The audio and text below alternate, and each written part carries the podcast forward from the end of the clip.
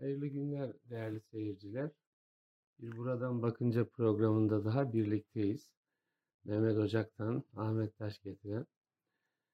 Biraz geciktik. İstanbul trafiği belli olmuyor. Küçük kazalar meydana geliyor, gelebiliyor. O yüzden bir e, 15 dakikalık aksama oldu ama programın yine o bir saatlik bölümü yapacağız inşallah. Tabii e, ülkenin ana gündemlerinden birisi ekonomi. O henüz değişmedi, değişmiyor. Ne, ne kadar e, bu e, hani sarmal diye ifade etti Sayın Cumhurbaşkanı. Sarmal ne kadar devam edecek? Kambur diye e, ifade etti kamburdan nasıl bir ameliyatla kurtulacağız? Yani onun onun konuşacağız. Yani hakikaten pazarlar felaket, esnafın iş yerleri felaket, elektrik zamları, doğal gaz zamları, e, gıdadaki fiyat artışları yani evet hepimizin bir ölçüde yakıyor. e, ekonomiyi konuşacağız yargıyı konuşacağız tabii. E, hükümetteki istifaları, görevden almaları e, konuşacağız. Dış politikayı konuşacağız. Hemen yanı başımızda sıcak gelişmeler oluyor ve Türkiye o gelişmelerin bir parçası. E, ayrıca Türkiye'nin dış politikasında sanki bir e, ray değişmesi gibi, makas değişmesi gibi bir olgu gözleniyor. E, ekonomiden başlayalım Mehmetciğim. Yani Ekonomi, her tarafı evet. yakıyor gerçekten.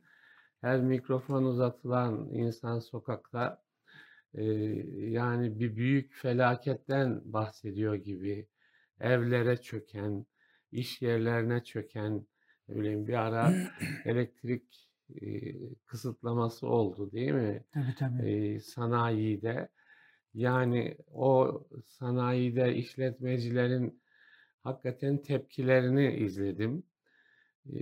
İnsan yani nasıl bir büyük e, sorunla karşı karşıya olduğunu işin içindeki insanların yakıcı sözlerini duyunca daha çok anlıyor. TÜİK rakamlar açıkladı rakamlar açıkladı. malum. Yani artık TÜİK rakamları da sanki çok anlamlı anlamını yitirdi gibi. Çünkü dediğiniz gibi yani bir defa yani üretmeyen bir ülke enflasyonu önleyemez, e, işte yeni kaynaklar oluşturamaz, insanların imkanlarını, refah düzeylerini artıramaz. Yani işin çok basit bir matematiği yani. Evet. Üreteceksiniz, başka yolu yok. Yani işte elektriklerden dolayı daha doğrusu Üretici Türkiye enflasyonu TÜİK rakamlarında bile yüzde yüze yaklaştı. Tabii. Yüzde 93. Yüzde 93. Yüzde 93. Var. Yani üretim alanında e, Şimdi oradaki şey yüksek. Yığılma var yani. Evet. Yani mesela şey yapamamışsın. gaz temin edememişsin. Türkiye'nin gaz temin edememesi kadar akıl dışı bir şey yok. Evet. Yani iki tane, üç tane şeyden geliyor. Rusya'dan kaynaktan geliyor. Boru hattı var. Evet. Azerbaycan'dan var iki tane boru hattı. İran'dan var. Evet. Yani bütün mesele zamanında anlaşmalarınızı, şeylerinizi yapıp temin sağlam edemem. yapıp evet. sağlam yapıp temin edemediğiniz için kış gününde işte şeylerden alıyorlar galiba. E, spot piyasadan alıyorlarmış. Geçen de e, bir e, dostumuz gelmişti bu konularda bilgisi olan enerji konusunda. O da çok pahalı. Yani yazın e, 1000 metreküpü 80-100 dolar olan şu anda 1600 dolar. Aa, Spot evet. piyasadan alabileceğin şeyler. Türkiye biraz hani nasılsa şeylerden uzun vadeli anlaşma yapmayalım. Spot piyasadan da alırız gibi e, şeyler yapmış. Neyse iş mesele başka bir yere gidiyor. Yani mesele üretim. Şimdi evet. haftada 3 gün elektrik veremiyorsun üretim tesislerine, fabrikalara, e, imalathanelere doğal olarak onlar e, üretemeyecekler. Üretemeyince şey artacak. insanlar işsizliğe mahkum olacak. E, enflasyon işte yüzde 48.69 açıkladı TÜİK. Enak'ın enflasyonu da %114. O 3 3 Üç e, haneli. haneli rakamlardan. Yani rakamlar.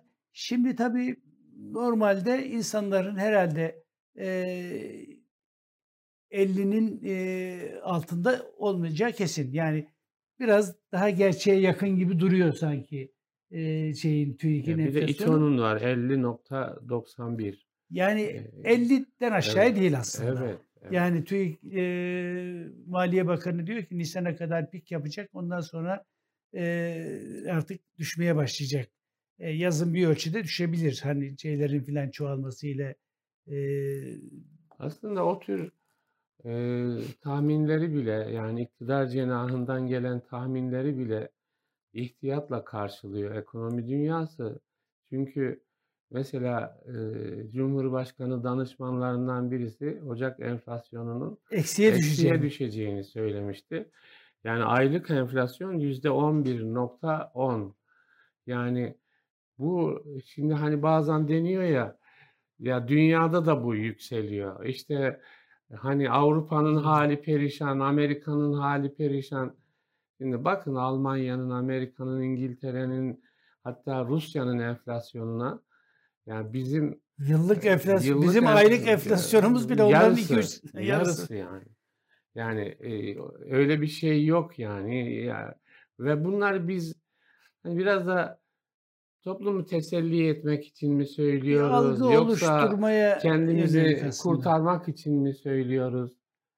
Ama işte bunların bir faydası yok. Yani sonuçta diyelim ki TÜİK eee tabii artık gizleyemiyor. Bizim gibi TÜİK bile tutamadı dediği şey var. Evet, Yani normalde kağıt üzerinde enflasyonu düşük göstermeniz, fazla göstermenizin falan bir anlamı yok. Şu bakımdan insanlar eğer siz e, işte elektrik fiyatlarını zaten %127 zam yapmışsınız. evet.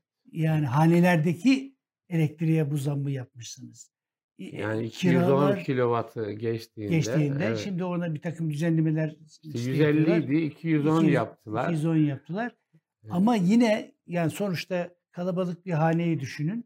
O yine Zaten o o rakamın 210 asla e, orada kalmaz deniyor. kesinlikle E, kalmaz.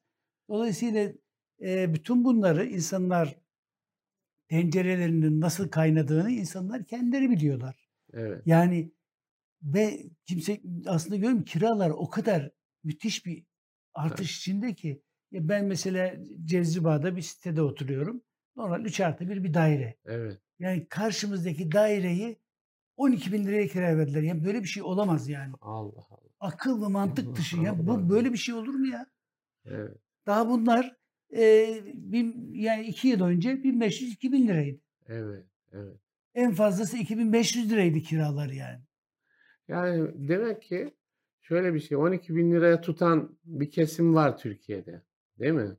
12 bin liraya orayı kiralayan bir kesim var. Bir de Millet bir de diyelim o kira 3 bin lira olsa bile veremeyecek olan bir kesim var. Böyle de bir gelir dağılımı şeyi olmuş. ben ev kendinde olsa hayatta orada oturamam. Bir de şu sanıyorum Mehmetciğim Oturamam mesela yani. bu konuşuluyor. Mesela yazın Türkiye'ye turistler gelecek.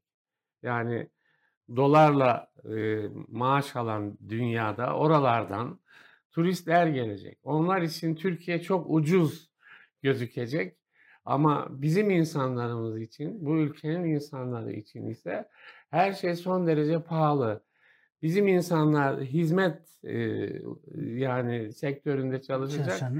Ee, Yani böyle bir noktaya doğru gidiyoruz. Müthiş bir gelir uçurumunun oluştuğu bir memleket e, manzarası ortaya çıkıyor.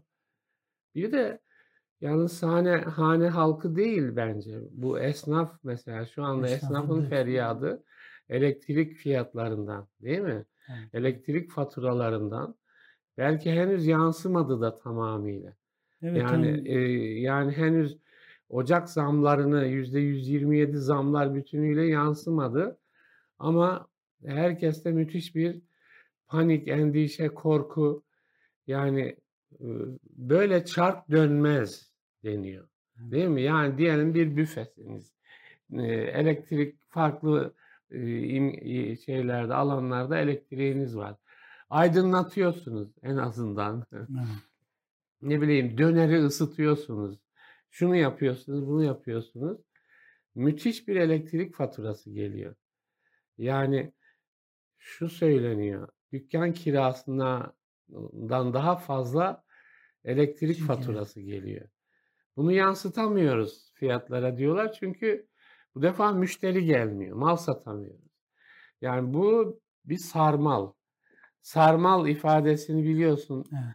Sayın Cumhurbaşkanı kullandı. Şimdi sarmal demek bir fasit dairenin hani yeni dille ifadesidir bu. Fasit daire yani oluşan böyle e, olumsuz bir dönüşüm içerisine giriyoruz biz. Mesela sarmalı niye kullandı Sayın Cumhurbaşkanı? Veya dedi ki enflasyon kamburundan da işte bir süreç içerisine kurtulacağız. Kambur da bir yani bedene bitişik bir şey değil mi? Yani adeta yapıya bitişik bir e, arazınız oluştu sizin. Nasıl yapacaksınız? Hangi ameliyatla yapacaksınız? Ameliyat yapmak demek Merkez Bankası Başkanı değiştirmek, e, Maliye Bakanı değiştirmek, ne bileyim TÜİK Başkanı değiştirmek. E, ama mesela Sayın Cumhurbaşkanı'nın ekonominin ana mekanizmalarına yönelik bakışı değişmiyor. Değil mi? Yani normalde değişimin ya da bir sıkıntı varsa bu sanki şunları değiştirirsek olur anlayışı. Evet. Oysa aslında temelde yaşadığımız şey AK Parti 2011-2013'ten bu yana evet. sonrasındaki politikalara baktığımızda hiçbir şey yapmasaydı. O güne kadar yaptıklarını normal bir seyir içinde devam ettirseydi ama böyle bir işte Sayın Cumhurbaşkanı'nın o hem siyasette kullandığı dil hem ekonomideki bir takım fantazilere yönelmeseydi Türkiye bugün bunları belki hiç konuşmayacaktık. Yani Türkiye yine normal seyrinde devam edecek. Evet. Ama işte mesela nas deyip e, bir faiz politikası e, ürettik. Sonra baktık ki dövizi patlatıyor. E hadi dönelim bu da defa da e, şey faiz bol faiz evet. Nas'la bol faize döndük. Evet. Yani bunları nasıl izah edeceksin? İnsanlar yani sonuçta bunlar insanların gözü önünde olan bir şey. Maalesef yani nasıl e, nasıl yani bu şu anlama geliyor nas. Yani Kur'an'ın bir hükmü değil mi? Evet. Nas bu anlama geliyor. Şimdi Kur'an'ın hükmünü sanki toplumun önüne bütün bu olan bitenin sebebiymiş gibi e, takdim etme durumu var. Yani bu mudur yani? Bu mudur mesela Kur'an'ın faizle ilgili e, hükmünün uygulama biçimi tamamıyla bu mudur? Ben e, hatırlarsın yani İslam hukukçularını da göreve çağırdım. Dedim evet. ki yani şimdi faiz var değil mi? Faiz evet. yani Merkez Bankası'nın e, işa, ifade ettiği yüzde 14 faiz var en azından. Yani faizi sıfırladık diye bir şey söz konusu değil eğer nas faizi sıfırlamak anlamına geliyorsa henüz Merkez Bank yani Sayın Cumhurbaşkanı oradan yola çıkıyorsa herkes diyor ki o zaman sıfırla. Yani yürüyorsa sıfırla. Ha sıfırlamayı sen de göze almıyorsun. Demek ki yani nas sıfırla dese de sıfırlamayı göze almıyorsun. Halbuki Nas'ın öyle dedip de, deyip demediği de evet Nas fa, faize karşı, ribaya karşı, yani ribayı yasaklıyor. Ama ekonomi düzeni nasıl işleyecek? Ona da bakıyor nas yani ona da bakıyor. İşte. Ee, şimdi ona baktığınızda mesela İslam hukukçuları da belki Diyanet de değil mi? Enflasyon oranında faizi e, işte normal görüyor. Yani öyle bir yaklaşım da söz konusu. Şimdi bütün bunların bir dengesini kurmak lazım. Ya hayatın bütün alanlarında nasıl uyguluyoruz deyin. Bu da bu da yok. Böyle bir şey de yok. Onun için absürt bir noktadayız ve sadece sanki nasıl kurban veriyoruz gibi hissediyor. Nasıl kurban veriyoruz. Çünkü devletin bütün işlemlerinde faiz devrede. Yani hazine bonosu satıyorsunuz, yüksek faizle satıyorsunuz. Yani bankalar kredi veriyor, yüksek faizle kredi veriyor. Yani nerede kaldı Merkez Bankası'nın %14'lük faizi. Şimdi e, mesela Hazine Bakanı diyor ki faizi yükseltmekten bahsetmeyin. ya başka her şeyi konuşabiliriz diyor. Şimdi orada bir şey söz konusu. Mesela İngiltere enflasyon yükseliyor bakıyor. Faiz yükseltiyorlar İngiltere'de. Yani başka ülkelerde de Amerika'da işte faizin yükseltmesi Mart'ta artacaklar sanıyorum. şeyde yani bizler mesela faiz aşığı insanlar değiliz. Yani keşke hiç faiz olmasa, hiç işlemese. Ben kendi hayatımda da faizli işlem yapmamaya hiçbir biçimde. Ama uygulama anlamında Avrupa'da eksilerde faiz. Eksilerde faiz. Amerika'da yüzde 0.25 işte artırırlarsa biraz artacak. Şimdi ondan sonra sarmal oluşuyor. Yani diyor ki insanlar, yani oturalım konuşalım. Mesela muhalefette dün AK Parti e, iktidarı döneminde ekonomiyi yönetmiş olan insanlar var. Ali Babacan var, onun ekibi var. Davutoğlu'nun ekibi var. Bunlar ekrana çıkıp konuştuklarında da hakikaten çok düzgün yorumlar yapıyorlar ve memleket için yorumlar yapıyorlar. Memleket hepimizin. Yani sadece iktidarı kullanan insanların memleketi değil. Onun için yani çok düzgün şöyle düşünüyorum bazen Mehmetciğim sende de tamam. hani biraz şey ama ya bir ay mesela bir ay ya Ali Babacan'a versek şu ekonomi yönetimini, onun ekibine versek, Davutoğlu'nun ekibine versek bir ay ya deneyelim yani acaba Sayın Cumhurbaşkanı'nın modeli mi ekonomi için kurtarıcı yoksa bu alternatif ekonomistlerin yönetimi mi e, Türkiye için kurtarıcı? Sonuçta Türkiye'yi kurtarmak değil mi söz konusu evet. olan? Ya insanlarımız mesela böyle bir şeyi denemeyi düşünmez mi? Yani bu hayal bir şey tabii bu mevcut siyasi yapı içinde hayal bir şey ama akla da gelmiyor değil yani. Yani şimdi AK Parti iktidarı tabii yani aslında bu işlerin hani diyoruz ya şimdi bir ekonomi enflasyon işini de çözeceğiz diyor Sayın Cumhurbaşkanı. Evet. Ya zaten siz çözmüştünüz bu işi. Evet. evet yani AK evet. Parti iktidarları e, ülkedeki ekonomi alanındaki atılan adımları, olumlu şeyleri, enflasyonun nerelere indiğini zaten biliyor ve bu AK Parti bunu başardı. Ama o kadrolar artık yok. Dolayısıyla bir e, hani her yeni gelen bakan normal düşündüğümüzde AK Parti'nin genel siyaset e, çizgisine baktığımızda mesela Nurettin Nebati e, belki de Mal Hazine ve Maliye Bakanlığı'na gelebilecek bir isim olarak belki hiç hatırlanmayacaktı bile. Yani hiç akla gelebilecek e, belki son hiç kimse kalmazsa ancak e, gelebilecek bir isim. Yani bunu herhangi bir şey yapmak için söylemiyorum ama yani öyle AK Parti'nin çünkü geçmişinde hakikaten bu konuda çok yetkin işte Ali Babacanlardan tutun daha başka bürokratik anlamda çok önemli isimler görev yaptılar ve bu ülkede önemli hizmetler yaptılar. Şimdi bu dönemlerde başarı hikayeleri var. O başarı hikayelerini hiç görmezden gelip de sanki başka bir iktidar varmış bugüne kadar ve şimdi enflasyon yüzde ellilerde TÜİK'in rakamlarıyla bile enflasyon yüzde ellilerde bunu önleyeceğiz. Yani ama bunun içinde hiçbir şey yok. Yani hakikaten bir irade olur. Bunun daha önce örneği işte Naci Abal ve Lütfü Elvan'ın gelişiyle ortaya konmuştu.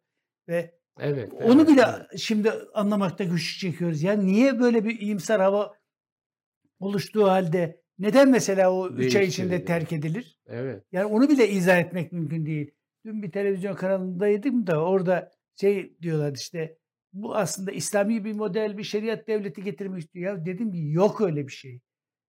Öyle bir öyle bir şey yok. Sadece AK Parti şu anda gerçekten bir takım şeyleri çözmekte acziyet Sıkıntı içinde. yani. Çözemiyor yani. evet. Ekonomide bir şey çare çözüm üretemiyor. Enflasyonu düşürecek, işsizliği azaltacak, üretimi artıracak model geliştiremediği için ya da daha önce uygulayıp da başarı elde ettiği, sonuç aldığı projelerden, daha doğrusu o şeyler uygulamalardan vazgeçtiği için bugün tek çare işte insanları biraz önce siz de söylediniz.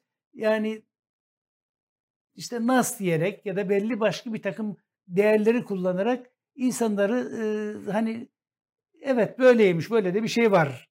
E, insanlar mutmain olsunlar. Ya ben şahsen toplumda yaşanan sancının yeterince hissedildiği düşüncesinde değilim. Evet. Yani hakikaten Eee, bu sokak röportajlarına yansıyan, böyle, hani, eee, tabii olarak yansıyan birtakım şeyler var. Böyle, diyelim başörtülü bir hanımefendi, genç, yaşlı, yani elini diyelim ki marketteki, eee, sebzeye uzatıyor, meyveye uzatıyor. Kaç tane alsın? Kaç tanesine gücü yeter? Yani, eee, o ayki gıdaya ayırdığı, eee, para miktarıyla marketten çıkabilir mi mesela? Yani kasaya geldiğinde, "Ha, param yetmedi, yani şunlar, eee, kalsın." eee, diyen insanlar.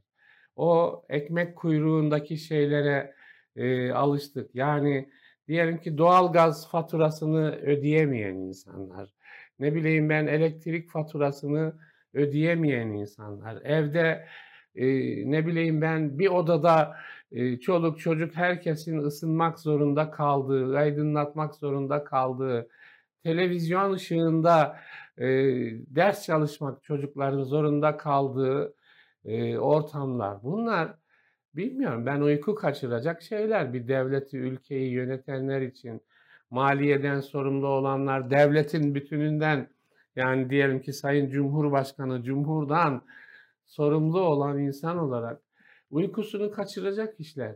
Sadece sarmal, ya gördüm demek anlamına geliyor ben. Kambur, yani yükü görüyorum anlamına geliyor ama daha ötesini hissediyorlar mı?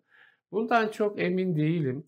O yüzden de yani biraz rahat konuşuyorlar gibi. Yani ya kitledeki, eee, o tepkiyi, biraz düşürebilir miyiz kaygısıyla. İşte seçim sürecine de girdik. Yani bu gazı almak lazım. En azından sizi anlıyorum, eee, rolünü, eee, topluma sunmak lazım gibi bir şey içinde görüyorum ben. Yoksa, yani çare mesela saplantılarla hareket edilmez, değilse. Şu anda sen mesela Sayın Cumhurbaşkanı'na, "Ya Sayın Cumhurbaşkanım şunu denedik olmadı, bunu denedik olmadı. Tamam faiz duyarlılığınızın sonuna kadar katılıyoruz ama ya bu dünyada da böyle işliyor bu." diyecek bir baba yiğit var mıdır yani? Ben mesela şey hep aklıma gelir. Bu son bu Trabzon'da yaşanan o çocuğu Evet, içi evet. yani iç acı acıtıcı bir şey gerçekten. Bunu görünce yani yani her konu için bunları söyleyebiliriz de yani AK Parti içinde hâlâ gerçekten kalmışsa yani bir, eee, irade, eee, ya bunlar bize yakışmıyor. Mesela o Yani olay için öyle bir şey için geçmiş midir yani içlerinden ya? hep merak ettim. Olmadı Ya bu bir tanesi falan. çıksaydı da ya bize bunlar yakışmaz. Biz çocuğun siyasetin, eee, siyasette kullanmanın bize ne, eee, oy getirisi olur, toplum nezdinde bu bize değer kaybettirir, itibar kaybettirir. Mesela bunları birileri demeli. Yani bunu Evet. ve zaten AK Parti'nin temel meselesi bu fotoğraflar arka arkaya o kadar çok fotoğraf ekleniyor ki Trabzon'da yaşanan Ya. gibi. Bu fotoğrafların anlamı şu bana göre. AK Parti milletle olan arasındaki gönül köprülerini yıktı. Ve her gün bir tanesini daha yıkıyor. Dolayısıyla bu esas problem bu ve bunun çaresizliği işte çok makul şeyler yaptırmıyor Şöyle artık. şöyle bir şey, ya bunların da alıcısı var bizim tabanımızda gibi bir yaklaşım. Muhtemelen Mesela öyle. şöyle bir şey, ya Sezen Aksu ile ilgili o cami mihrabında söylenen hadise yani. Bir sen bir Eee, tanesi diyordum Zirko. söyleyemez mi acaba? Bir vatandaş. Gerçi çekinir insanlar da. Ya Sayın Cumhurbaşkanım iyi güzel çok siz de seviyoruz ama ya burada keşke bunu konuşmasaydınız dese mesela ne olur? Yani. Yani bazen şöyle oluyor mesela o Trabzon'daki bir mitingde çocuk hain, failin falan ifadelerini kullandığında yani şöyle ben şöyle yazdım. Sedat Peker hani eee, kan banyosu Tamam. yaptıracağız falan dediğinde kitleden ne bileyim ben böyle müthiş eee, şey sesler, tezahüratlar yükselmişti. Ya bazen toplumun bir kesimi satın alıyor sanki. Yani merhameti falan yani eee, yani eee, şeyi unutuyoruz gibi. Bazen böyle de yani yoksa bunu dil koparma mesela. Mesela herkes kendisine sorsun diyorum. Ya Cumhurbaşkanı onu söylediğinde içimizden helal olsun diyenlerimiz de oldu mu mesela? Değil mi? Helal olsun. Eee, bu helal olsun diyenler sonra o sözüm Sezen Aksu'ya değildi dediğinde ne hissettiler? Ya ben helal olsun demiştim. Meğer yanlış söylemişim gibi bir iç muhasebe geçirdi mi acaba? Bazen insan bunu da düşünüyor yani. Ama işte demek ki muhasebe geçirmiyor. Yani Yani toplum olarak da bazen şuna şey yapılıyor. Yani bazen yanlışlara heyecanlanan toplumlar ya, eee, bir yerde dur demeli yani. Yanlışlara heyecanlanan toplumlar kendilerine bakmalı. Çünkü bir süre sonra ya biz ne yapmışız? Yani o müthiş galeyan ortamlarında ne yapmışız ya falan bu noktaya gelebiliyor toplumlar yani. O yüzden mesela orada mesela Sayın Cumhurbaşkanı çocuğu tabii öyle değildi hava orada da evladım sen bırak o siyaset işlerini biz yaparız.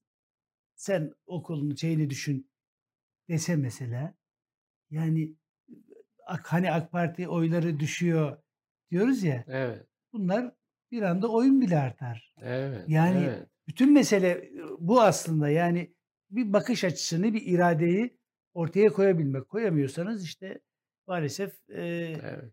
çünkü onun sonuçları var. Bu eski Ayasofya imamının biliyorsun o Ya, dili evet. koparmaya ilgili söyledikleri. Yani nasıl insan bunu ben izah edemiyorum ya. Sen Evet. İslami ilimlerde o kadar önemli şeyler okumuşsun, profesör olmuşsun. Yani bu sözleri bu kadar nasıl rahat kullanabilir bir insan ben anlamıyorum. Yıllar önce eee, Şevki Yılmaz'la ilgili Yeni Şafak'tayken bir yazı yazmıştım aleyhinde. Bir de sonra kendisine de söyledim. Mesela şeye gidiyor. eee, Arafat'ta Hı hı. vaaz veriyor ve yarım saat Manukyan'dan bahsetti. Evet. Ben de dedim ki ya kendisine ya bu nasıl bir iş dedim utanmadın mı? Evet. Yani Allah'ın kutsal mekanlarında gidip böyle bir şey dedim ya ayet oku, hadis oku, insanlara e, güzel şeyler söyle. Yani böyle bir anlayış var. Yani bunu bazı şeyleri köpürtürsek bunun üzerinden Şimdi eee, sen de konferanslar vermişsindir. Bizler de epeyce evet yani kürsüye çıktık, konferanslar verdik. Yani o eee, kitle kitleyi yönetmek, kitlenin hani hassas tellerine dokunmak, ya bu farklı duyarlılıkları da gerektirir bana göre. Yani bir kesim vardır, şunlardan hoşlanır. O tellere bastığınızda toplumun o kesiminden çok yüksek tonda geri dönüş alırsınız. Bir kısmı da e, mesela ya bunlar söylenmemeliydi der. Şimdi siz o birinci kesim. Ya helal olsun. Nasıl ifade ettin? Korkmuyorsun sen. Müthiş adamsın falan. Onlara onlar da vardır toplumda. Ama mesela ülkeyi yönetiyorsanız hele yani cumhur eee, olarak yönetiyorsanız ülkenin yani tümünü temsil eden bir konumdaysanız mesela eee, o zaman tüm hassasiyetleri dikkate almak durumundasınız yani. Yani bizde belki de şu mevcut sistemin getirdiği şey budur. Bu kamplaşma şeyi. Ona yani mesela muhalefet öyle bir şey yapsa, toplum içerisinde bir ayrıştırıcı dil üretse, onu anlamak mümkün olabilir. Yani daha damarları böyle şey yapan, üstüne oynayan. Ama mesela ülkeyi yönetenler, cumhura hitap edenler daha kucaklayıcı bir dil bulmak zorundalar. Değil mi? Yani e, şey yapamazsınız yani e, e, dışlayamazsınız yani. Onun için yani tam da şeye geldik şimdi yargı konusuna. Şimdi iki olay e, üst üste oturdu. Bir yandan e, Avrupa Konseyi. Bakanlar Komitesi'nde Kavala e, konusu e, dair bir karar çıktı. Bir yandan da içeride Adalet Bakanı değişti. Evet. Abdülhamit Gül 2017'den beri bakanmış. Bekir Bozdağ'dan almış bakanlığı. Ee, şimdi yeniden Bekir Bozdağ devretti bakanlığını, istifa etti. İstifa, ya sen de Arapça bilirsin, şey oldu. eğitim gördün. Affa masar oldu bence. İstifa kelimesi zaten af talep etmek anlamına da geliyor. Yani Osmanlıca bir kelime. kökünde af şeyi var. Şimdi bizim dönemimizde de özellikle Cumhurbaşkanının itibarı ile bağlantılı bir dil geliştirilmeye çalışılıyor. Yani e, şeyler, bakanlar, devlet görevlileri Cumhurbaşkanına e, ya ben ayrılıyorum e, diyemesinler. Bu edebe aykırıdır. e, edebe aykırıdır. Ne yapılır? Diyelim ki Osmanlı'da olduğu gibi efendim görevden affımı istirham ediyorum mesela. Yani istirham kelimesi de kullanılır. Görevden affımı istirham ediyorum. O da e, rahmet e, tavrının istirhamda da o var ya rahmet tavrının gereği olarak sizi görevden affeder falan. Böyle bir şey geliştiriliyor. Olsun. Neyse yani sonuçta mesela Berat Albayrak tweetle şey e, istifasını bildirdi. Ona da sonunda racon uygulandı. Dendi ki yapılan açıklamada görevden affını talep etti. Biz de kabul ettik. Şimdi sonra da böyle devam ediyor. Abdülhamit Gül terbiyeli insan. E, Cumhurbaşkanına görevden affını e, istedi. E, sanıyorum bir hafta kadar geçmiş üzerinden. Ondan sonra e, işte af talebi diyelim istifası Tabii. kabul edildi ve şey getirildi. Tam da e, Avrupa Konseyi Bakanlar Komitesi'nin Kavala'ya yaptığınız uygulama yanlıştır. Ya üçte ikiden fazla bir çoğunlukla o Bakanlar Komitesi'nden çıktı bu karar. 47 e, üye var orada Bakanlar Komitesi'nde. E, ve e, dosya Ahim'e gönderildi. Yani bir daha bak Ahim'den ricası şu Bakanlar Komitesi'nin. Olaya bir bakın. Türkiye yani hani, Türkiye bu şeyi yerine getirdi mi getirmedi getirdi mi? mi getirmedi mi? Bir bakın buna. Ondan sonra başka bir prosedür uygulayacağız diye. Yani Kavala davası Türkiye'nin davası. Değil mi? Türkiye'nin davası. Ve biz e, Kavala'yı Avrupa İnsan Hakları Mahkemesi'ne kararlarına rağmen, anayasanın Anayasa Mahkemesi'nin kararlarına rağmen tutuklu e, olarak yargılamaya devam ediyoruz. Yani e, şimdi e, Sayın Cumhurbaşkanı dedi ki ben özetliyorum değerlendirmeyi yapacağız. E, yani bizim mahkemelerimizi tanımayanları biz de tanımayız dedi. ben de seni tanımayırım der, der ya hani Temel evet. Dursun'a. Yani böyle demiş olduk. Şimdi yani ben ikisi birlikte hem Abdülhamit Gül'ün evet, istifası evet, hem Kavala davası, Demirtaş davası, benzeri davalar, Türkiye'nin genel yargı problemi sanki iç içe bir sarmal, bir başka sarmal, sarmal. oluşturuyor. Belki ekonomiyle de bağlantılı değil mi bu? Tabii, ekonomiyle de bağlantılı bir sarmal oluşturuyor. Yani bütün bunlardaki çözüm e, sanki ekonomiyi de çözecek gibi. Ama biz ekonomide de sarmalı kendi elimizle sarmaya devam ediyoruz. Kamburu büyütmeye devam ediyoruz. Yargıda da kamburu büyütmeye devam ediyoruz gibi. Evet. Şimdi tabii yani Sayın Cumhurbaşkanı'nın bizim mahkemelerimizi tanımayanı biz de tanımayız. Ee, şimdi nedir Avrupa İnsan Hakları Mahkemesi? Avrupa İnsan Hakları Mahkemesi AK Parti'nin 2004 yılında daha geçmişte şey var da esas itibariyle kararları uygulayacağımızı taahhüt ettiğimiz şey 2004 yılında AK Parti iktidarı tarafından anayasanın 90. maddesine değişiklik yapıldı.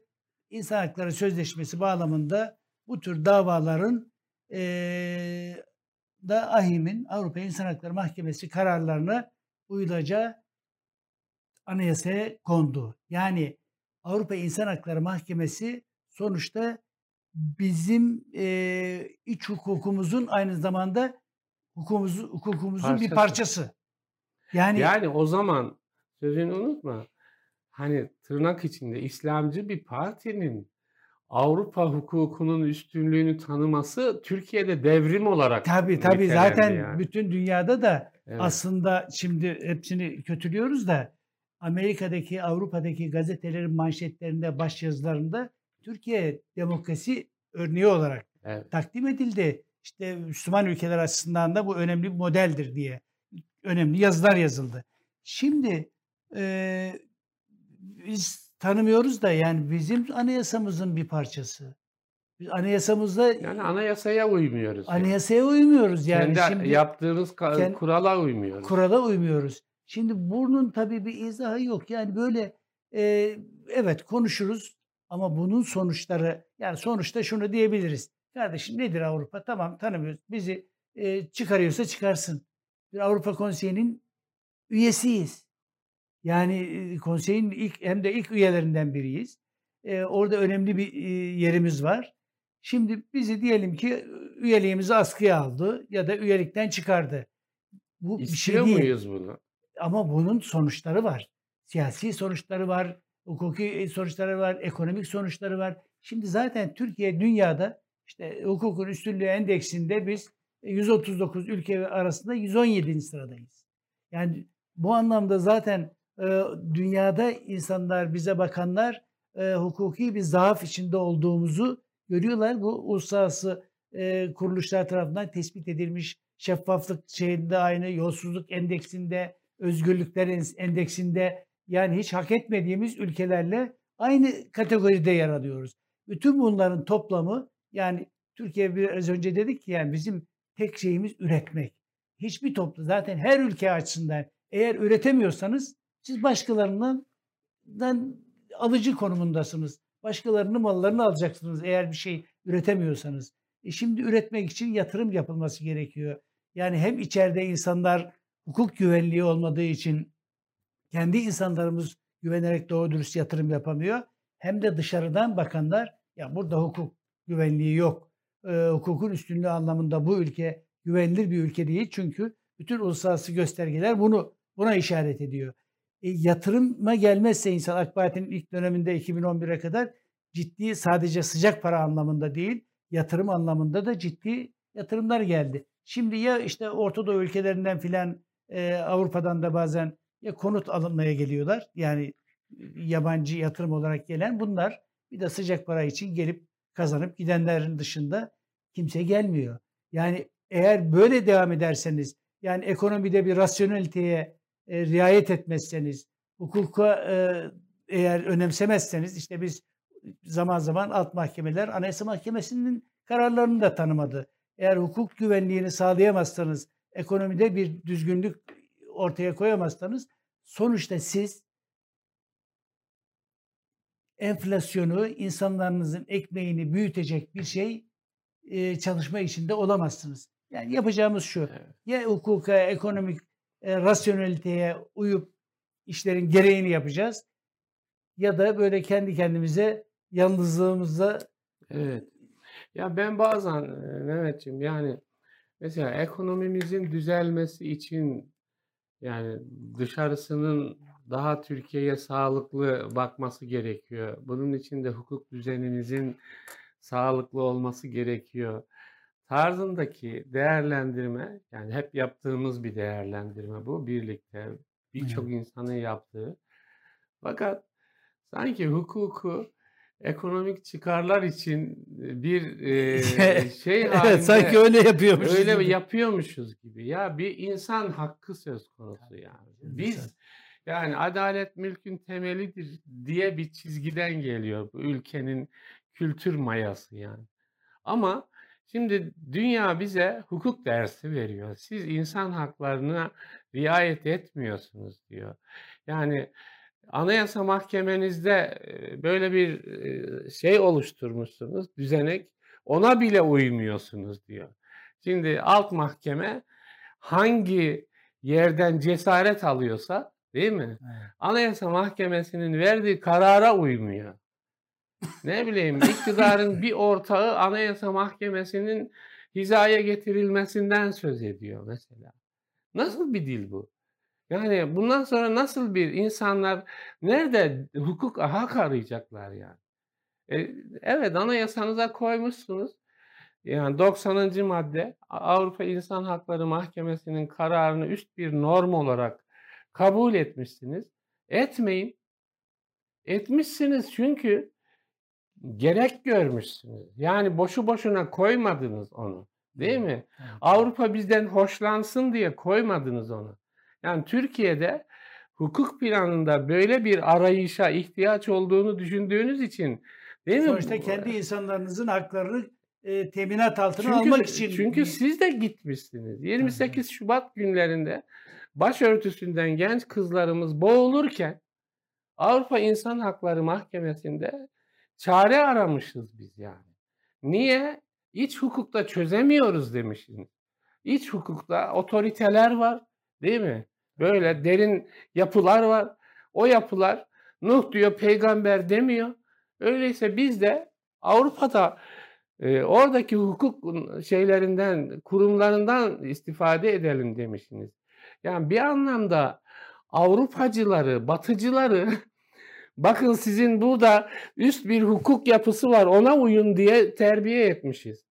E şimdi biz kendi getirdiğimiz ölçülere uymuyoruz. Bu olabilir mi? Olay şimdi bizi dinleyen insanlar, belki de iktidara seven insanlar, iktidarın her uygulamasını onaylayan insanlar ya Kavala senin neyine? Ahmet Tabii Taş getiren, öyle. ne bileyim Mehmet Ocak'tan sizin neyinize Kavala ya? Kavala ya kardeşim bugün Kavala, yarın bilmem kim, öbür gün bilmem kim. Yani Sezen Aksu'nun dilini koparmalı mıydı? Yani üst otorite yani. Böyle bir şey mi ya? Yani gücü gücü yetene bir şey mi yani? Güçlünün hukuku mu yani? İktidarı birileri kullanıyor diye. Şimdi oyun oynuyoruz yani. Oyun oynuyoruz. Şu dava bitti, oradan beraat ettin ama seni bırakmaya niyetimiz yok. bir başka dava getiririz biz alelacele böyle. Ondan sonra gece yarısı yeni mahkemeler kurulur, şu olur, bu olur. Ya bu işin içinden çıkılmaz bir şey. Bu sürdürülemez bir şey. Yazık oluyor. Ülkeye yazık yani, oluyor. Tabii Türkiye evet dediğin gibi gerçekten e, hani ekonomiyle bağlantılı konuşuyoruz. Yani çok evet. işin orası çok şık değil ama sonuçta yaşadığımız da bir ekonomi maalesef şey var. Tabii yani, maalesef. O yüzden yani. yoksa e, her şeyden önce insanların özgürlükleri, haklarının, hukuklarının adaletli bir şekilde yargılanma hakkı herkesin olmalı. Herkesin, yani bu Osman ya. Kavala'da olur, Selahattin Demirtaş olur, başka bir vatandaş olur. Hatta mesela işte onları çok fazla konuşamıyoruz. Diyelim ki bu FETÖ davalarında e, herkes aynı çuvala doldurulduğu için evet. hakikaten mağduriyet içinde olan yani bir şekilde e, hani yardım etmiş bir şey yapmış. Binlerce insan Binlerce var. insan var. Şimdi bunların da e, herkesin adil yargılanma hakkı var. Sonuçta bunların çoğunun e, belki de hiçbir şekilde suç teşkil etmeyecek şeyleri var. Oradan baktığınız zaman siyasi iktidar içinde, AK Parti içinde, milletvekilleri içinde o kadar çok insan var ki. Tabii. Yani fotoğraflarını bile koysanız şeyler alır. Bir albüm dolar. Albüm dolar yani. Şimdi böyle bir ortamda bir takım insanların haklarını savunmak yani onlara destek olmak ya da e, işte FETÖ'nün işte 15 Temmuz'da yaptığı darbe girişimini ya da başka hukuksuzluklarını e, destek olmak değildir ama mağdur olan insanların e, da haklarını almaları gerekir. Bunu da savunmak insani bir şeydir. Yani bunun ötesinde evet. başka bir şey yapılamaz yani. Şimdi tabii Abdülhamit Gül'ün gidişi Kavala'ya gidiverdik. Ha, evet. Abdülhamit Gül'ün gidişi. O tabii. Abdülhamit Gül'ün bir e, yani bir şeyi oldu bu bakanlığı döneminde. Bir profili oluştu. Yani yani görev alan herkes sonuçta ana yapıya monte oluyor. Ayrı bir şey. Yani suskunlukları oluyor, bilmem görmezden gelmeleri oluyor, şu bu oluyor ama mesela birçok e, işte yargı etiği, ne bileyim yargı reformu stratejisi falan gibi metinleri de Abdülhamit Gül'ün e, döneminde hazırlandığını biliyoruz, değil mi? Hatta hazırlanan metinlerin bir kısmına bizzat Sayın Cumhurbaşkanı da sahip çıktı, sunumunu yaptı vesaire.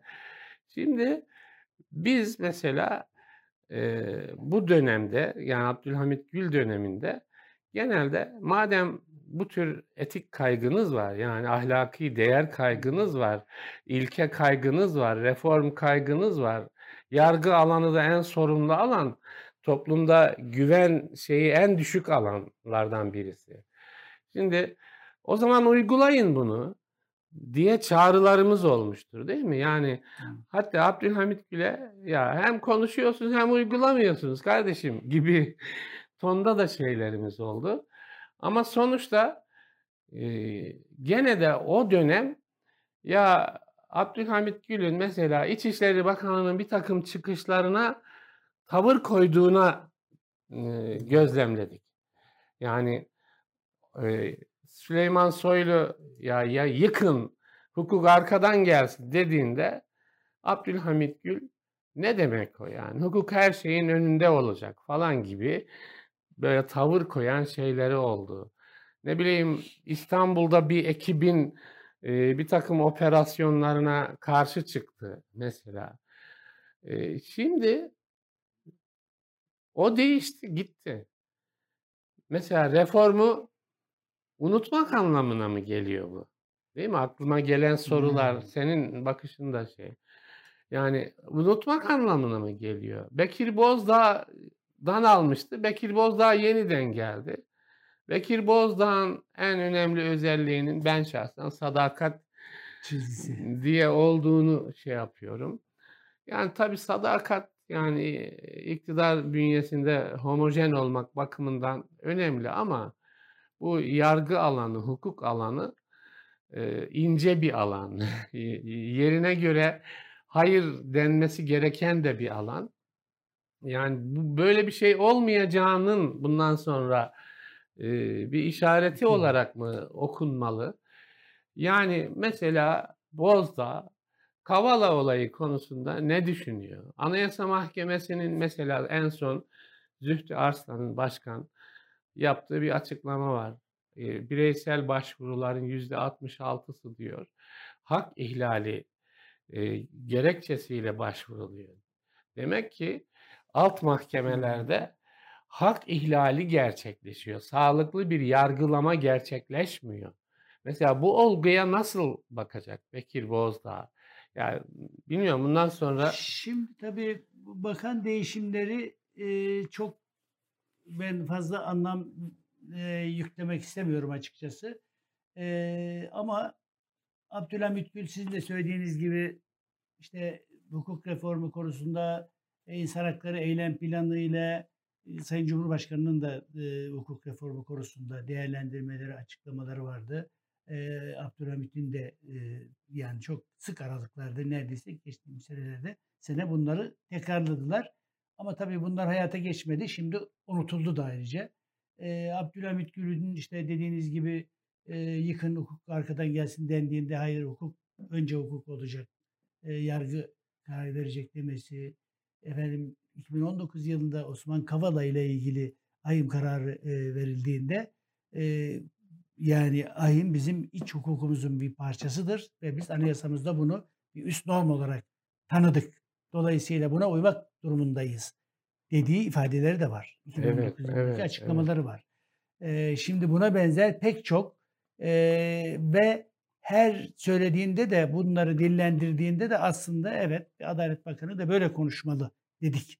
Ee, ama bunların hiçbirisi uygulama safhasına geçemedi maalesef. Ee, aynı şekilde en son muhtemelen bardağa taşıran son damla bu Mobese olayı Ekrem İmamoğlu'na evet. e, Mobese görüntülerinin e, servis edilmesinden sonra ki bir değerlendirmesi biraz buraya e, işte bunun bir, e, aynı zamanda bir FETÖ takviye olduğu gibi bir şey var. Şimdi Veri bu veri güvenliği veri güvenliği Hımm. konusunda. Dolayısıyla bunun, eee, herhâlde bardağa taşıran son damla olmuştur diye düşünüyorum.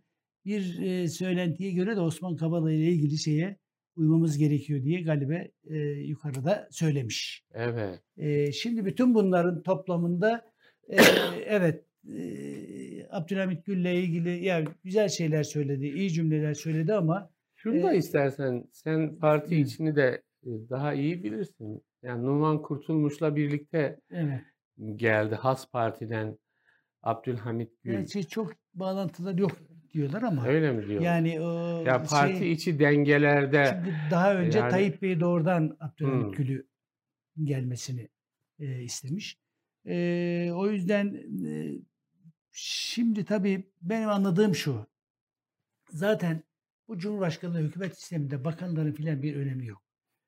Hakikaten yok Ne yani. kadar kolay söyleniyor bu. İlk sen söylemiyorsun. Yani söylüyor. hatta meclisin de önemi yok Hiçbir yani. önemi yok. Yani Yani. gerçekten önemi yok. Bence Sayın Cumhurbaşkanı nezdinde de Hımm. bir önemi yok. Sadece şu var: Yani Abdülhamit Gül belki bir dönem için bir ihtiyaç vardı. İşte Yani o zaman söylemler mesela bir ara kim söyledi ya Merkez Bankası Başkanlığını da Beştepe yürütsün Yani, falan gibi. biraz hani o da o noktaya doğru gidiyor. Şimdi, eee, mesela Abdülhamit Gül'ün böyle zaman zaman söylemleri, eee, diyelim ki en son o cümlesi de ya seçime gidiyoruz. Böyle birileri, eee, hani hiç gereksiz zamanda bu tür şeyler de konuşmasın. Herhâlde biraz can sıkıcı oluyordur muhtemelen. Hımm. Hımm. Eee, onu da ortadan kaldırıp yani kaldırıp Bekir Bozdağ talimatları uygulayan, yani bir sekreterya gibi şimdi bakanlar biraz öyle çalışıyor. Eee, kardeşim ben size ne talimat verirsem talimatları uygulayın. Şunu Yani şey vardı AK Parti Tayyip Erdoğan'ın partisidir sözü. partisidir. O yüzden, Yani Bekir eee, Bekir Bozdağ Bozdağ'ın da o sözleri var. Dolayısıyla yani onu uygulamaya seçime giderken, eee, verilen talimatları en dikkatli şekilde uygulayıp yerine getiren, eee, şeyler bundan sonraki değişiklikler de muhtemelen öyle olacaktır diye düşünüyorum. Gerçi orada, eee, hani şu değişse de şimdi de talimatları diğerleri de yerine getiriyorlar gerçi de. Mesela Dışişleri Bakanları'nın adı geçiyor. Evet. Eee, ya Dışişleri Bakanlığı değişse ne olacak? Türkiye'nin dış politika ekseninde ya da dış politika parametrelerinde bir değişiklik mi olacak ya da farklı bir bakış açısı mı gelecek?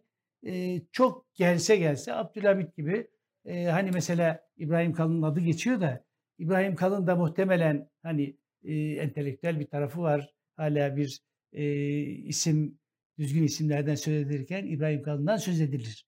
Yani Evet. o da muhtemelen iyi cümleler kurar, söylemleri düzgün olur ama Türkiye'nin, eee, uygulaması, dış politikadaki uygulamaları değişmez. Çünkü, eee, bu konuda bir projesi yok Türkiye'nin. Dış politikada da bir projesi Evet. yok. Dolayısıyla, eee, bakanların değişimi, eee, ve Türkiye hukuk konusunda maalesef, eee, çok kan kaybediyor. Esas hepimizin Evet, ben her zaman söylediğim bir şey var. Yani iktidarlar, yani gerçi bugün için geçerli değil çok ama hatalar yaparlar. Eee, sonuçta seçimler olur, değişir, eee, başka bir iktidar gelir. Ama eğer hukuk hata yaparsa, yargı hata Evet. yaparsa sonuçta insanların mağduriyetini işte zaman zaman Sayın Cumhurbaşkanı'nın şeyi var, "Canım beğenmiyorsanız uygulamalarımızı 5 yıl sonra değiştirirsiniz zaten." Evet öyle ama yargıdaki insanlara yapılan adaletsizliği kim, eee, telafi edecek? Bir ayet-i kerime var. Hani bir topluma olan kininiz onlara yönelik sizi adaletsizliğe sevk etmesin diye. Benim bir çalışmam var. Yani psikolojik, eee, değerlendirmelerle Kur'an'da Hıı. insan, insan, Kur'an aynası, insana yönelik. Şimdi bu ayette bir psikolojik şey var yani. Yani bir toplum kesimine, bir kişiye kin duyarsınız, öfke duyarsınız yönetim olarak ya da yargıçlar olarak. Neyse yani hukukla ilgili herkes. Üst üst iradeler. Yani adaletsizliğe sevk etmesin. Bazı uygulamalara bakıldığında sanki öyle kinin, öfkenin yani, eee, bazı şeylere yön verdiği gibi bir sonuç ortaya, bir görüntü ortaya çıkıyor diye düşünüyorum. Yani, bunu da önemli buluyorum bir not olarak. Şimdi sen konuşmanın son bölümünde dış politika biraz oraya şey yaptın. Eee, dış politikada da sıcak, Bakanların sıcak falan şeyler da oluyor. Evet, Dışişleri Bakanı da ismi de değiştirilebilecek bakanlar arasında zikrediliyor. Yani ben baktığımda Mevlüt Çavuşoğlu da Cumhurbaşkanımızın liderliğinde ifadesini kullanmadan eee, pek bir açıklama yapmıyor. Dolayısıyla o Ama alanda artık sünnet haline geldi. Şimdi tabii eee, dün Sayın Cumhurbaşkanı Ukrayna'ya gitti.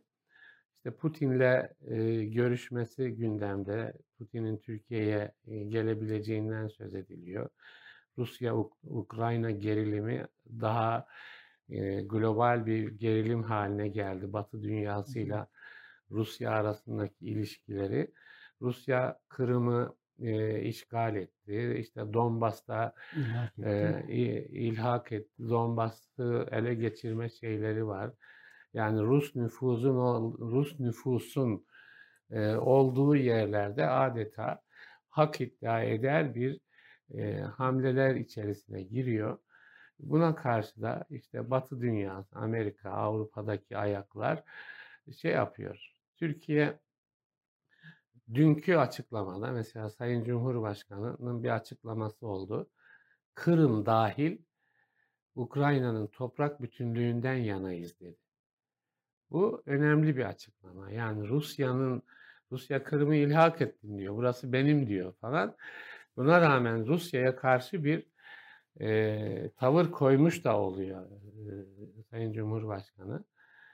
Son şeylerde de eee, yani Amerika ile ilişkileri, Batı ile ilişkileri, şu e, ahim konusu gene bir yerde durmasına rağmen geliştirme yönünde bir e, çabası var. Öyle gözleniyor. Hmm. Yani İsrail'le mesela ilişkileri geliştirmek istiyor e, Cumhurbaşkanı. Yani Herzog'un Türkiye'ye gelebileceğini biraz da bunu istiyor görünümünde e, kamuoyuna duyurdu. İşte Birleşik Arap Emirlikleri ile ilişkiler hani ilk dedik ya bu bunlar 15 Temmuz'da şöyle elleri kana bulaşmıştı. Ee, Oraları çoktan geçtik gibi. Gelişler, gidişler e, böyle e, caddede rahat rahat olur gibi e, yürüyor. Yani Mısır'la ilişkiler geliştirilmeye çalışılıyor. Yani biraz sanki e, dış politikada hani o Avrasyacı e, şey yani Doğu Perince'yi heyecanlandıran diyeyim. heyecanlandıran. Bizde bir takım çevreleri batı çöktü. Artık e, yeni bir dünya kuruluyor falan yorumlarına yol açan şeyden biraz daha farklı bir açılım e, gözleniyor gibi.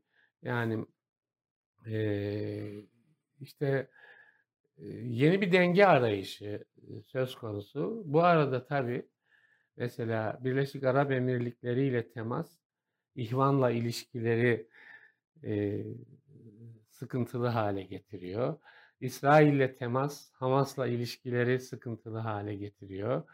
Belki yarın Suriye'de e, Esed'le yakınlaşma söz konusu olursa ÖSO'yla ilişkileri problemli hale getirecek. Böyle dış politikada e, bir yandan dediğim gibi bu Kavala olayında yani hani ahim hukukunu e, es geçme tarzında bir girişim. Bir yandan da e, yani Avrupa ile, Amerika ile, Batı dünyasıyla ve onun Orta Doğu'daki uzantılarıyla ilişkileri geliştirme e, çabası söz konusu. Nasıl dengelenecek? Yani böyle bir soru var şimdi diye düşünüyorum. Şimdi tabii Türkiye dış politikada gerçekten böyle hani dışarıdan böyle bakınca sanki bilerek bir şey yapıyormuş gibi bir izlenim alamıyorum. Yani işte Rusya ile ilişkilerde de öyle uçak düşürmeden sonra paldır küldür başladı ilişkiler.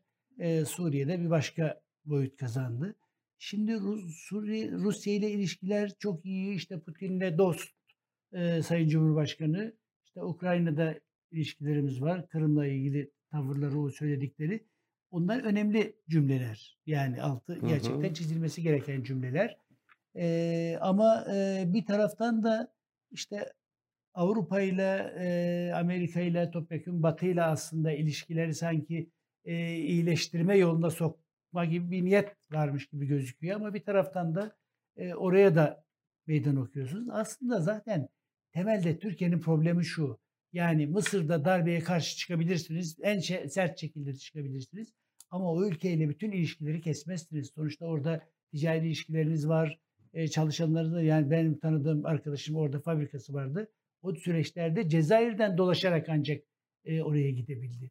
Şimdi bütün bunların bir, eee, yani diplomasi diye bir şey var. Yani dünyanın en önemli diplomatları biz değiliz. Gerçi onları da şimdi tarumar ettik ama şimdi, eee, ilişkilerinizi sürdürürsünüz. İsrail'le de gerekli tavır alınması gerektiği zaman tavırınızı alırsınız ama biz tavır alması gereken yerlerde tavır almıyoruz. Şimdi mesela Amerikancı, eee, Süleyman Demirel dediğimiz 1980 yılında, eee, İsrail Kudüs'ü ebedi başkent ilan ettiği zaman Kudüs Başkonsolosluğu'nu kapattı. Büyükelçiliği de maslahat güzel düzeyine düşürmüştü. Evet. Şimdi tavır dediğiniz Filistin Filistin konusunda biz meydanlarda çok şey söylüyoruz ama şu ana kadar hiç net bir tavır alabilmiş değiliz. İşte, eee, Amerika Büyükelçiliğini Kudüs'e taşıdığı zaman ya da yani, hani, sembolik olarak bile minute dedik ama yani dedik de Evet. bir tane de sembolik olarak bir şey yapalım kardeşim bak işte biz de diplomatı biz Türkiye'yiz. Türkiye'nin, eee, sonuçta eski dönemlerin bir yan hataları var ama Öcalan BK'dan çıkacağı zaman Türkiye dedi ki oradan çıkacak. Evet. Yani devlet dediğiniz zaman işte 14 tane 16 tane demir hani Türkiye'de Ama Amerikan üstünü şey kapatmış. söylenir Mehmetciğim, yani yani gücümüzün üzerinde söylemlerimiz var. Yani söylemlerimiz çok yüksek İşte ama, eee, onu hayata geçirecek güç. Eee, o zaman da işte diyelim Birleşik Arap Emirlikleri'yle, eee, yani 15 Temmuz'a arka çıktın sen demek ne demek ya? Yani 250 kişinin, eee, katlinde senin elin senin var. elin var demek. Yani E? bunu söylerken bu Heh. cümleyi dikkatli söylemezseniz Evet. söyle yani varsa gerçekten kanıtlar doğruysa o zaman bunun gereği yapılır. Evet. Ama şimdi hiç bunlar söylenmemiş gibi hadi kardeş sarmaş dolaşsa o zaman da onun anlamı başka olur. Ya gücünüz gücünüz yetmiyor. Yani ona göre yani Birleşik Arap Emirlikleri'nden gelecek diyelim 10 milyar dolara ihtiyacınız var. Şu var, bu var. İsrail Orta Doğu'da, başka bir şey. Amerika mesela Doğu Akdeniz, eee, hattından vazgeçti. Ya o da Türkiye'ye bir şey atıyor böyle pey akçesi atıyor vs. Yani, eee, güçle bana göre diplomasi arasında çok sıkı bağlar var. Yani o dengeyi kaybettiğinizde işin içinden çıkamıyorsunuz. Evet, süremizi, doldurduk. Top eee, yani biraz gecikmeyi de telafi ettik. Değerli seyirciler, buradan bakınca böyle bir, eee, manzara çıkıyor. Değerlendirmelerimizi sunduk, paylaştık. Haftaya buluşmak üzere hayırlı günler diliyoruz efendim.